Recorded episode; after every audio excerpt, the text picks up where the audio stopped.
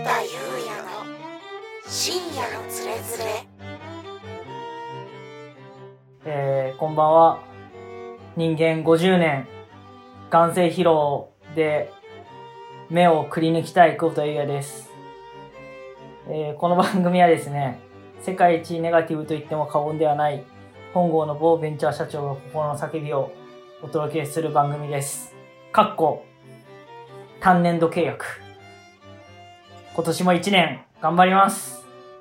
えー感想は、新連れ2020アットマーク gmail.com か、ハッシュタグ、深いにつれ、新つれでお願いします。はい。いや、というわけでですね、最近ですね、あの、まあ、じ、人生単年度契約ってことで、最近は、あの、す杉谷、に日本ハムの杉谷選手の動画をひたすら見て、自分のメンタルを励ましているわけですけども、なんかそれのきっかけになったのが、あの、皆さん、あの、タカチャンネルズ見てます ?YouTube の。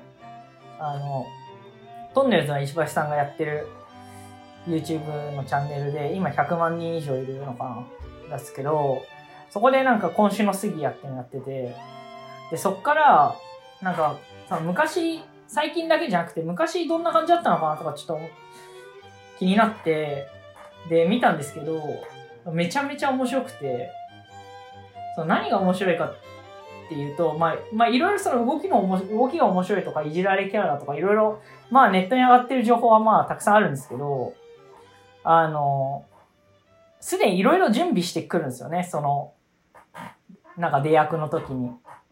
その姿勢素晴らしいなっていうのと、あと、あの、デッドボールのもらい方がめちゃくちゃ面白くて、あの、結構な割合で、右足の甲とか、あんまり痛くないだろうなっていうところで、ちょっとギリギリ当たって、デッドボール主張するみたいなのが結構面白くて。で、それを見て、自分の刻一刻と落ちていくメンタルを立て直してる次第であります。はい。というわけで、今日はですね、なんと、えー、スペシャルウィークですよ。誰が決めたのこれ？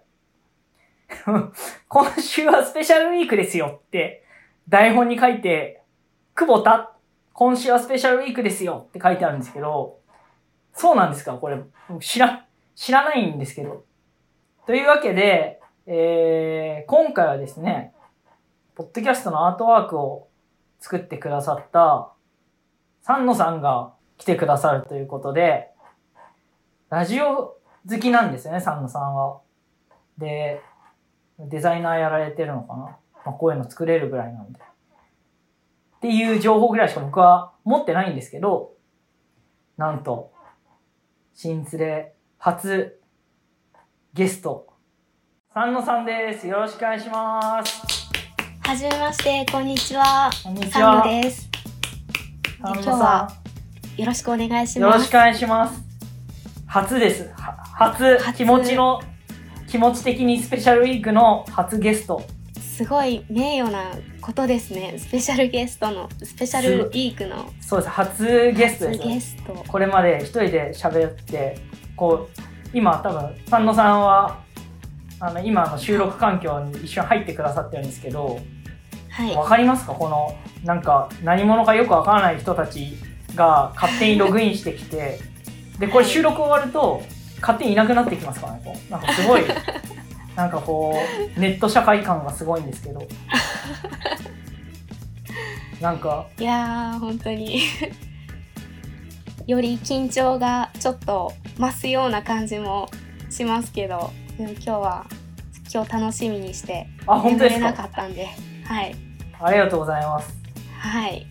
なんか僕も三野さんのネットにある情報ぐらいしかあんまりうん。知らないので、あはのアートワークのね制作で大変お世話になったっていうことぐらいで僕のい。こちらこそ。あはい。のフェイスが800%増しぐらいでよく描 描いてくださってますけどなんかこう最近はラジオトークとかもやられててはい。そうですね。始めました。あ、三野さん簡単にちょっとご紹介しなきゃいけないですね。あ、そうですね。私からじゃあちょっと簡単な、あなんでしょう、経歴みたいなお話ししたはらいいですかね。はい。えー今、京都に住んでいまして、今この収録も京都からあのオンラインで参加させていただいてて、職業がフリーランスでイラストレーターとグラフィックデザイナーをしております。ですね。働き始めてからまだ1年半くらいうんでうんちょっと駆け出しなんですけど、あの、こうやってね、久保田さんのこの、ポッドキャストのアートワークとか、みたいにお声掛けいただいたりとかして、嬉しい日々を送っています。はい。でもフリーでやられてるわけですよね。そうですね。フリーでやってしまってますね。いやー、フリーでいきなりやれるってちょっとすごいですよね。いやー、なんでかなーって自分でも思いますね。なんかそのフリーでやろうと思ったこうきっかけはあるんですか、はい。あのーそうですね。最初は全然会社にもう入ってとか事務所に入ってっていう風には考えてたんですけど、あのー専門学校に最初通ってて、デザインの専門学校に通ってて、で、そこでバイト、デザインの会社でバイトをしてたんですよ。ちょっと簡単なバナーを作るとか。で、そういうことをしていて、でそしたらその会社の方から、あの、もしまだ卒業後のご進路決まってなかったら、ううんちで、あの、働きませんかっていうふうに声をかけていただいて、あの、なんか条件とかも、うんあの、内容もいい感じだったんで、あ、じゃあちょっとここで働かせてもらおうかなと思ってたんですけど、その会社が、えー仕事の内容っていうのが、そのさっき言ったバナーのデザインであったりとか、あとちょっとウェブサイトのデザインとか、こうグラフィック系のイラストを使わないデザイン系なんですね。で、それも楽しいんですけど、一方で、今私がツイッターで活動してるような、あの、イラストを描くのもしたいなと思ってて、はいはいはい。ただ、そのグラフィックデザインの会社の正社員になっちゃうと、イラストの副業ができないって言われたんですよ。へあの、そう、一回、その会社通さないといけない。はいはいはいはい。あんまり一緒にできないよってなって、で、どうしようかなってなった時に、その会社に、じゃあ正社員として入るんじゃなくって、業務委託っていう形で契約して、あの仕事があればその都度、あの単価制で、あの仕事を振りますから、その傍らでイラストの仕事もしていいですよっていう風な形にしてもらって、じゃあそういう風にしようかなっていう流れで、あの、フリーランスに今なってるっていう感じです。でもそれでね、やっていけてるっていうのはすごいですよね。いやもうそうですね。もういろんな方に本当に支えられてるって思いますね、毎日。やっぱラジオきっかけの仕事多いですか？そうですね。結構ラジオきっかけ多いですね、やっぱり。ラジオのお仕事は、やっぱうんツイッター経由とかで連絡が来る感じですか？そうですね。今まではもう、うん、もうほとんどツイッターの DM にメッセージいただいたりとか、へ最初のこの久保田さんのこのアートワーークも、はいは佐伯さんからツイッター経由でご連絡いただいて、そういうのが多いですね。い。ああ、そうですか。失礼はなかったですか、はい大丈夫ですか？いやもう全然、もう全抜群に丁寧でした。はい。本当に汚いんですよ。めちゃめちゃ嬉しかあ本当にあの人汚いんですよ。なんか、あの、僕に対してはもう、ジャイアニズムを全力で発揮してくるんで、いや、もうそうとは思えないほど、あ、本当ですか？すごく、はい、もうご丁寧に。そうか、よ、それはそれは良かったです。もうね、これ、はい。いきっかけにあんな素敵なアートワークを作ってくださって。やこちらこそも。あれはこう、なんていうんですか、どう、どういうイメージとか、なんか、どうやってこう、あ、すいませんね、僕あの、小学校、あの、小学校じゃん、幼稚園の時に、親に、はい。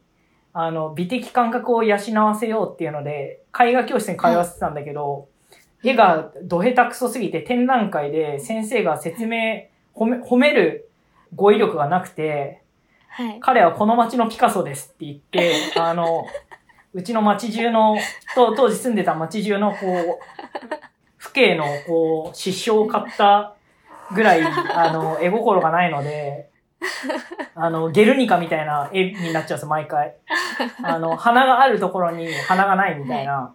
なんか、だからすごいこう、絵とか、こう、いわゆるこう、小学校とかの科目で言うと、図工とか、はい。家庭科みたいなのが絶望的な人間だったんで、こう、はい。ど、どうやってその、なんていうんだろうな、うん。デザインとか、まあイラストとかって作られるのかなと思って、今回のアートワークとかもどういうイメージで作られたのかなとかめちゃくちゃ興味があって。うん、そうですね。最初に、あのまずどういう風なのがいいですかねっていう風に、その、お聞きして、で、その相談しつつ、あの、作っていくっていうことが多いんですけど、あの最初に、その、こう作る上で教えていただいたのが、はい。深夜ラジオのイメージとか、はあと色は、その、暖かい色い。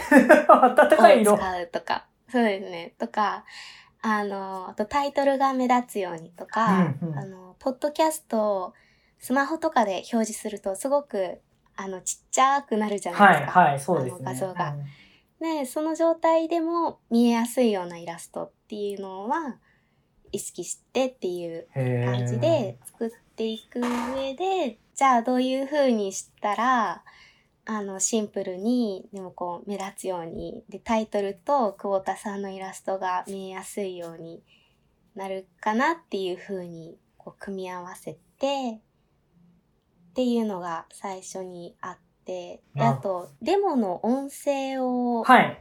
いただいてたので、はいはい。データを、それもあの、配置をさせていただいて、それがすごく、あの、助かりましたね。一番大きかったです。あ、そうですか。なんだろう、デモ音声ってなん,、はい。なんか、大丈夫ですか？なんか死にたいとか言ってるやつですかね？そこまで 言ってなかった。そんな絶望的なやついなかったですか？はい。あなんか、麻婆豆腐のお話とかああ。そうなんですね。もう、はい自分の喋ったことあんまり覚えてないんで、まあよかったです。はい麻婆豆腐の話で。はい。そこで、そうですね、温度感とか、テンションの感じとか、そういう方向性を決めて書いた感じです。ありがとうございます。あの、温かみのある感イメージっていうのは、この世の土底辺みたいなテンションで日々生きてるんで、はい。多分気を利かせて、そういうイメージで聞いてほしくないっていうことだったんでしょうね。広報的な 話で言うと。なんか、どれぐらいの期間で作れるもんなんですか？ああいう。ああ、そうですね。最短で、うーん、2週間くらいとかですかね。あるんだ。うーん、相談させていただきつつ、はいはいはい。そうですね。いやーありがたいことです。あの、新連れも聞いてくださってるということで、はい、もちろんです。なんか、あの、ご意見、ご要望などありますか？えー、面白いですけどね。結構でも真面目な話とか結構好きです。あ、そうなんですか？真面目な話しましたかね？いつ話したんだろう？なんかね、この前、最新、最新回ではないかな。あの、あ、そう、社社長になる、社長になったその意識が、こう、ついてきたみたいなタイトルあはいはいはい。あ、はい、そうかすタイトル、うろ覚えではい恐縮なんですけど、あのーその回が結構、私、お気に入りあ、本当ですか？ありが。とうございます。今、はい。あ、オードリーファンなんですね。オードリーのラジオ聞かれてますもんね。はい、オードリーめっちゃ好きです。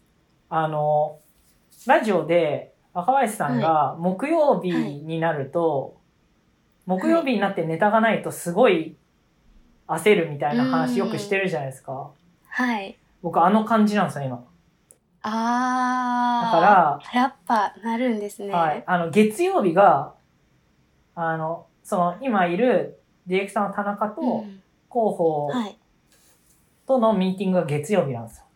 はい。で、そこまで、それまでにそのネタスレッドみたいなのがあって、そのネタスレッドに僕はネタを書くんですよ。はい。こういうことを思ったとか、こういう話題とか、うんで、それをこう見ていくわけですよ。その月曜日に。はい。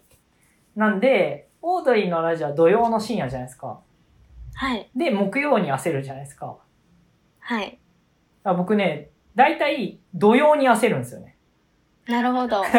土曜の夜に、なんか、週、まあ、平日の仕事の疲れが、夕方ぐらいに抜けてきて、さーてと、はい。何しよっかなって思うタイミングで、はい。あ、月曜日に面白いネタが出てないと詰められるっていうので、すごいそっからわーって考えて、あ、今週こういうことあったなとか、はい。なんか別に用事もないのに、なんか川べりに行って、はい。なんか不思議な人を発見したら、その人を観察したりとか、あー。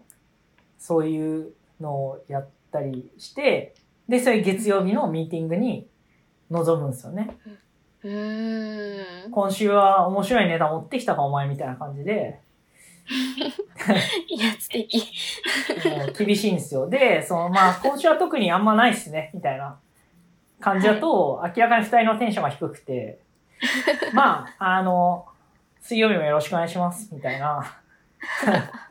なんか水曜日か木曜日撮ってるんですけど、まあお願いします、はい。みたいな感じですごい雑な感じになるんで、結構、そうするとこう、個人的な心を痛めて、ちょっと今週は頑張ろうみたいな。っとドキドキしますね。はい。なんで、こう、そういう、なんかその中で、今回はちょっと真面目なやつ言っとこうかみたいな。多分きっとうん、まだ今、リスナー数そんな、な、いないと思うんで、あの、サンドさんのご意見が割とすぐ反映される気がします。おそんなことないのかな？いや、届いてるんじゃないですか。でも、そんなことないのかなって思思って反応をもらえるかなと思ったら、二人から全くもらえてないんで、これぐらいの、これぐらいの厳しい環境でやってます、僕は。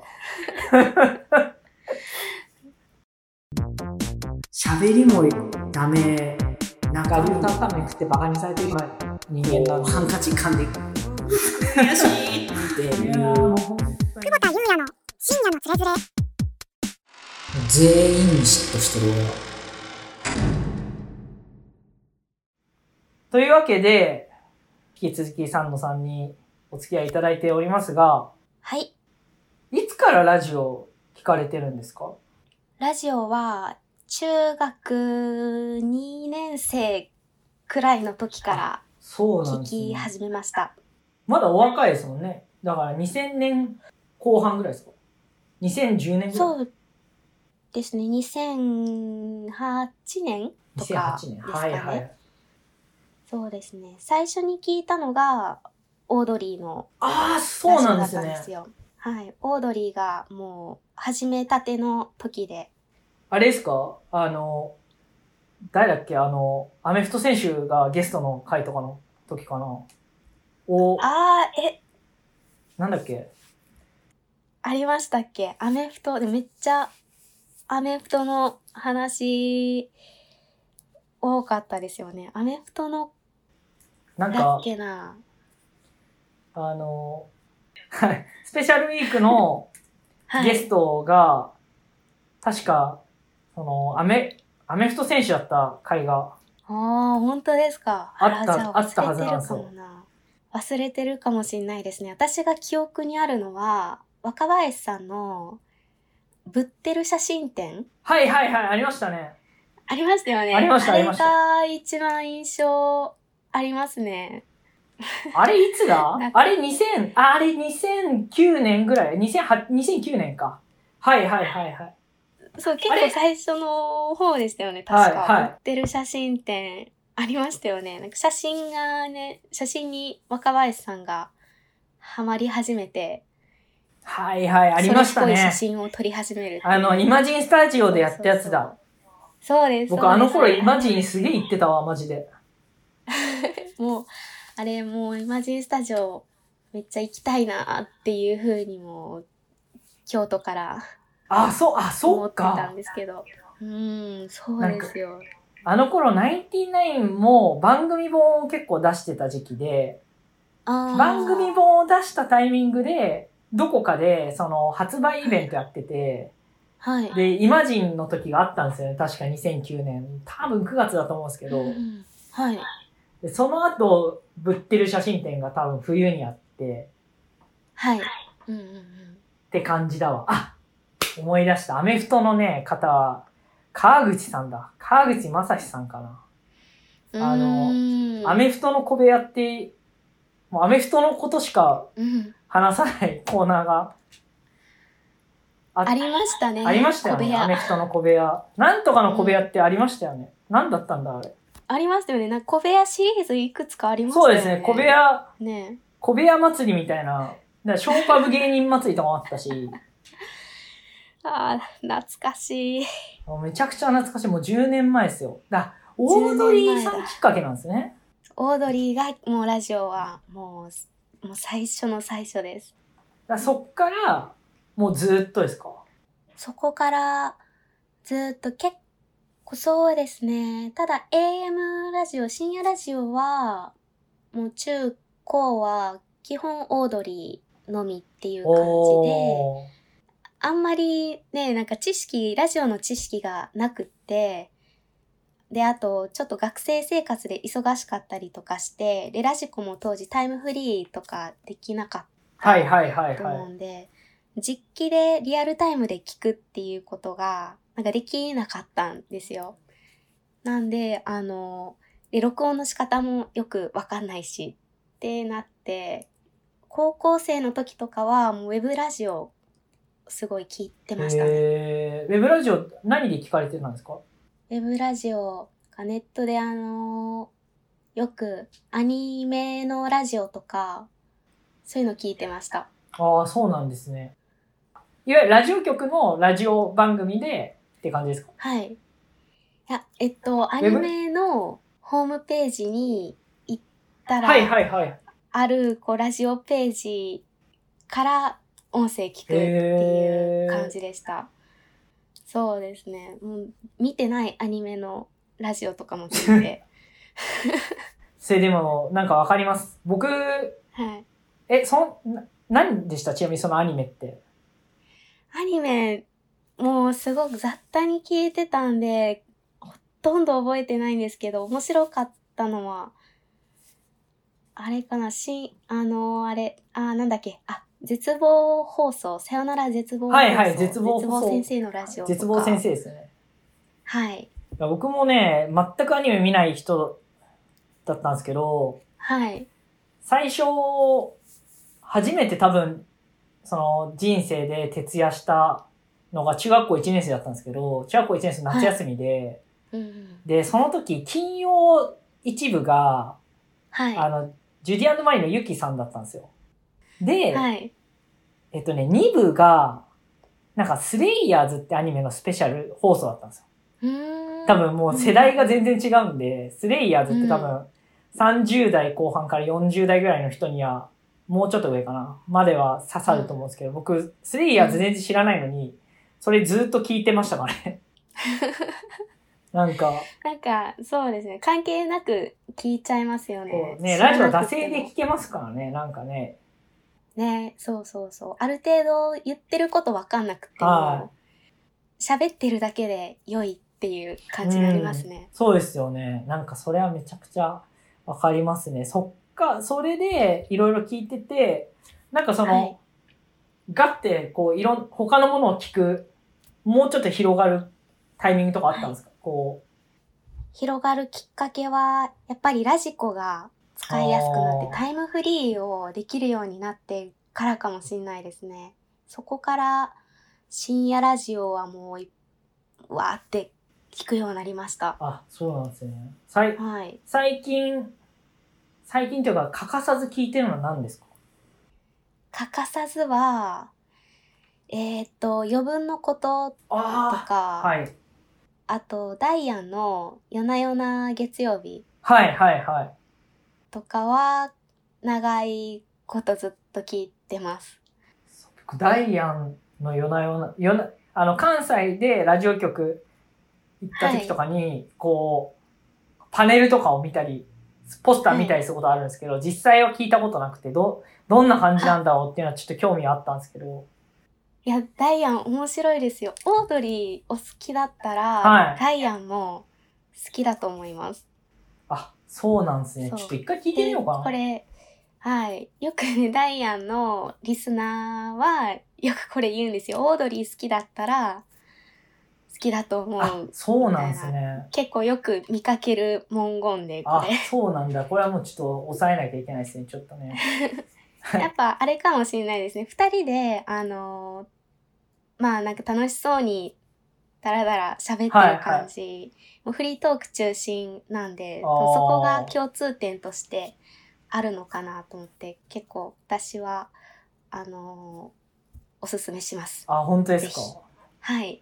ですね。藤井聖堂イズムですね。いつもですね。熱で喋れっていう、こう箱、箱コーナーとかじゃなくて熱で語れってやつです。はい。そうか、そうなんですね。結構、じゃあ幅は広く聞かれてるんですね。うん、いろいろもうつまみ食いのように聞いてるかもしれないです。いろいろ。今って、こう、実際こう、なんて言うんだろうな、放送局の、で流れるラジオもあれば、それこそラジオトークとか、そういったところで流れるものもあれば、結構はいい忙しいじゃないですか。そうですね。なんか、たくさん聞こうとすると。うん。なんかこう、いろんなものに出会えるようにはなったと思うんですけど、はい。なんかやっぱり、局のものがいいですか？ああ、そうです。まあ難しいですね。確かにでも、媒体の違いのその、でも良さ、それぞれあるから、うん。なかなか難しいですね。YouTube に上がってるようなラジオもあります面白いのありね。ますしうね。ん、ありますね。もう最近大変、もう、ね忙しく大変ですて、よね。忙しくて全部もう、忙しい、大変、おおと思ったらもう、止まんないですからね。うん YouTube もリコメンドしてくるし。ね。本当に。あれですよね、その、今って、こうなんて言うんだろう。まあ僕もなんか結果的にそうなっちゃってるって感じなんですけど、僕この会社平社員で入ってるんで、はい。あの、ただ、ラジオが好きだった人は、こう、ララジオとかその音回りの人たちと仕事で絡む、絡ませてもらえるようになったみたいなはい。ところで言うと割と似てんのかなみたいな。まあもちろんその関わり方は違うと思うんですけど、うんうんなんかこう、実際に仕事してみて、そういうはい。方々と、はい。なんかこう、自分が思ってたイメージとちょっと違ったなとか、ここはその通りだなって思うことってありました？あー、思ってた感じと違いっていうよりかは、こう、あ、そうなんだっていう発見あとしてーは、として大きくあったのが、すごくつながりが広いというか、横のつながりみたいな、仲間意識的な、なんて言うんでしょうかね、ラジオリスナーっていうだけで、仲良くなれるみたいな、はいそうはいいうつながりに触れたのは、こういうふうにこう、あの、自分のイラストのツイッターのアカウント作ってお仕事いただいてっていう風になってからだったので、それまではもう完全に私クローズドな状況でラジオ聞いてたんで、うんうん。あ、ラジオを使って、ラジオをツールとしてこれだけ人とつながれるんだっていう、あの、発見があって、それは、あの、ある意味カルチャーショックっていうか、あ、全然私知らなかったなっていうああ、そうなんですね。感じでした。でも確かになんかその共通の聞いてるラジオがあったりとか、はい。なんか、なんでしょうね、あの一体感ね。ねえ、なんか一緒の、でもとオードリー聞いてるっていうだけで、あ、リトルトゥース仲間みたいな感じがしますもんね。僕、去年、去年旅行行った時に、はい。僕、普段着リトルトゥースなんですよ。あ、いいですね。あの、リトルトゥース T シャツと、はい。あの、あの、山里亮太の、あの、千何百みたいなやつあるじゃないですか。いあの、はい。ライブの。あれはいのライブ T シャツ、どっちか大体着てて、おー。で、あの、旅先で、おリトルトゥースって言われて、はい。あの、若林くんここに来たんだよって言われました。えー、すごい。え、急に知らない人から急にですか？あ、そうです、そうです、そうです。へーなんかお、お店に入ったら、はい。なんか、オードリー好きなのって言われて、えあ、ー、めっちはい。ゃいいな。はい、っつったら、なんか、あ、はいここね、お忍びで来るんだよ、みたいな。えー。それ言う、言う、言っていいのそれ、みたいな。まあ、あの、東京とかじゃないんで、旅先だったから、まあ別にいいのかなって感じですけど、なんかすごいうんサービスしてくれました。うん。えー、そんな、あ、めっちゃいい出会いですね。すごい。だからね、まあ仕事でもなんか、全然、なんて言うんだろう。一緒に仕事したりとかはそんなしてないけど、はい。あの、このラジオ好きで、なんか聞いてるみたいなツイッターとかで書いてたりすると、僕も聞いてるんすよとか、はい。なんか、気づいたら、その人が、その演者さんの事務所のマネージャーさんと仲が良くて、うんそのマネージャーさんから連絡が来たりとか、おおみたいな。仕事で繋がるみたいえー、すごい。な。なんか、ラジオ好きの人には、いい人しかいないなって僕は思ってるんですけど。いやですね。なんか、やっぱりラジオ好きで、こうなんて言うんだろうな、こう、こう仕事がこうどんどん繋がっていくみたいなこととかもあります？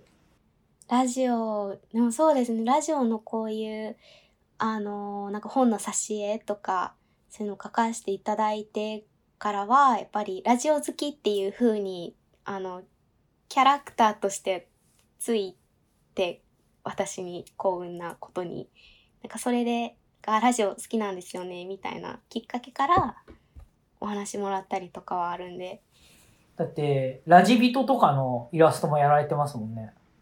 そうですね。それの影響かなり大きかったかもしれないです。いやー、あれはう、んすごい、すごいですよ。あそこに出てる、その、リスナーの、ね、一覧がもう、僕の中ではもう、社会的強者って感じしますもん。まあ、名前見て、おって思うリスナーさんの、いますよね。おーっていうるか、ら。うん。ツイッターやってるとこっそりフォローしてたりしますけど。ああ、楽しいですよね。そういう知れて。そうなんですよ。うん一方的に、ただのリスナーとして消費してた人間が、なんか知らないうちにその世界の人たちと仕事で関わるようになると、なんか距離感とか、僕は毎回こう、ああ、誰々だとか思いながら、なんか全然知らないふりして、すごはいい、ちゃんとした仕事ができる体を装うのに必死なんですけど、なんかそ、そそんなことないですか？僕結構そういうの多いんですけど。いやでも温度感きっと難しいですよね。なんか、うわ、もう前から知ってましたみたいな感じで行くのはな、みたいな、あるから、こう、そうね平成を装ってってなんか、なりますよね。ラジオに関わってる人そういうのあんま好きじゃなさそうですもんね。いや、そう、それもめっちゃ思うんですよ。寄せて、ね寄せてくんなよって絶対思,、うん思われてるなって 思う、思うけど、なんかその、一方で、こう、なんか、ツンケンするのまたちげえだろって思うと、なんか変な表情になっちゃう。難しい。複雑な表情になっちゃうっていう。あそっか、やっぱりでも、やっぱりラジオが、ラジオの、こうなんていうのラジオにかかるお仕事をしてる、ラジオ好きのイラストと、イラストレーター、デザイナーの人ってあんまりこう、いなかった。うーん。まあ、聞いてるね、ラジオ好きな人はもちろんたくさんいらっしゃると思うんですけど、うんうん。それがすごい仕事にもゴリッと繋がってるような人って確かにあんまり見てないかもなっていうのが個人的にあったので結構新鮮ですよね。しかもお若いっていう今えーラジオあ業界は割と年齢がどんどん上に行ってしまってる現状があるんでそこになんとか、うん、いけるように。もう若い世代を引っ張ってってください。もう頑張らねばという気持ちで。もう自分はね、もう完全にもうおじさん、もうゴリゴリのおじ、もうね、もうおじさんなので、いやいや、まだですよ。まだ。で、もうこの、その、この部屋の、のチャットに誰も何も言わないですもん。そんなことないですって誰も言ってないから、もう本当にゴリゴリのおじ、もうこれはもう社会、こんだけ狭いところの、この、この狭い社会で、あの、ゴリゴリのおじさんってことが認定されてるんで、もうこれはもう、より広い社会に出たらもう、やばいおじさんですから。後からそんなことないですよって来ますから。いやいや、そのことですよ。あの、うちは、うちは思ったことは全部言おうっていうカルチャーなんで、多分このまま終わります。あ 風通しいいですね。はいい。いですね。厳しい世界ですね。はい。なんか、はちょっとじゃあ、これからね、こう、若い、まあ、それこそ Spotify とかもそうかもしれないし、まあ、ラジオトークも多分そういう面あるのかなって気はするけど、若いね、世代がどんどん音声コンテンツ聞いて、まあ、ラジオもそうだし、他のものも聞いてもらえるようになったら超素晴らしいなって僕は思うので、そうですね。もっとポップに交流できるようになったはいら。いいですよね。ちょ、なんかこう、まあ今はちょっとあれですけど、なんか、そう遠くない未来にイベントとかできたらいいですよね。ラジオのイベントラジオのイベント。ただ、はただラジオリスナーを集めて、あの、交流するかしないかあんまよくわからずニヤニヤするっていう。なんかそういう空間を僕は見てみたい。そういう島を作りたいな。島をつラジオリスナー党ラジみたいな。ラジオリスナー党があったら平和に暮らせそうです。いいですね。みんな、ニヤニヤしてるんですよね。ニヤニみんなニヤニヤしてるし、あんまり過度にみんな干渉してこないっていう。ああ、ラジオ党だったらあれですよね。あの、イヤホンつけて歩いてても、堂々と、ラジオ党だからニヤニヤしてで全然、歩いてますねはい。僕も、うんこの状況でも、あの、はいニヤニヤしながら イヤホンつけて歩いてますけど、僕は。まあ一般の人はね、やっぱかなりはばかられると思うんで、やっぱちょっと島がね、そういう島あればみんなニヤニヤできるんで、イヤホンつけながら。ちょっもう堂々と、はい確かに。とやってみたいですね。いいですね。これ、それをじゃあ、もう、ビジョンに。ちょっと夢は膨らむばかりですが、ちょっとそろそろお時間ということで、ああ、もうですか。もうすごい、早いですすねごい喋ってますもん、多分。そうですよね。はすいません、こんな、長々と。い。いえ、とんでもないです。佐野さん、なんか最後に宣伝しときたいこととかありますか？宣伝ですか？何の影響力もない。いやいや、まあ、そうですね。ツイッターやってるので、ツイッターをぜひ皆さん、あの、カタカナで3のと検索していただけたら出てくるかと思いますので、そこで作品とかも上げてるのでよかったら見ていただけたら嬉しいです。はい。ありがとうございます。三野さんははいもう、あの、イラストが非常にこう、特徴的なので、すごいば、映えますよね。なんかこう、なんて言うんだろう、こう、イラスイラストそのキャラクターもそうだし、はい。なんか、こう、グッズとかについ付けられてる、こう、デザインとかも見させてもらいましたけど、はい。なんか色合いとかも映えるなと思って、ああ、嬉しい。ちょっとぜぜひひ、ぜひ。これでね、あの、らいろんな音声コンテンツ関係者、ラジオ関係者の目に留まってお、知らないうちに、あと何年か経ったらものすごいラジオ業界で偉い人になってはい。るといいな、と僕は勝手に思ってます。なぜなら、ありがとうございます。はい。それで僕は仕事をもらえ、もらおうと思う 思うからです。はい。ぜひ、もう、末永く、偉くなってください。偉くなります。じゃあ。偉くなって、島買います。ああ、素晴らしいですね、はい。で島。ラジオと作りましょう。ラジオと作りましょう。もはい。う、僕はそのために頑張ります。そうしましょう。というわけで、今日のゲストは、サンヌさんでした。ありがとうございました。ありがとうございました。ありがとうございました。はい。というわけで、今週はスペシャルウィークだったんですが、で、今、まあさっき知ったんですけど、のゲスト、初新連れ、初ゲスト、えー、三野さんでございました。えー、次回は、こん、今回はゲストさんいらっしゃるから、あの今回の収録ありますってことだったんですけど、次回は、ゲストの予定は多分ないので、次回はちょっとあるかわからないですけど、えー、今、収録にかかってる田中くんと広報の人が、収録あるよって言ったら次回もあると思うんで、その時はまた頑張って喋りたいと思います。というわけで、えー、もし次回があればお楽しみ。えー、久保田優也でした。さよなら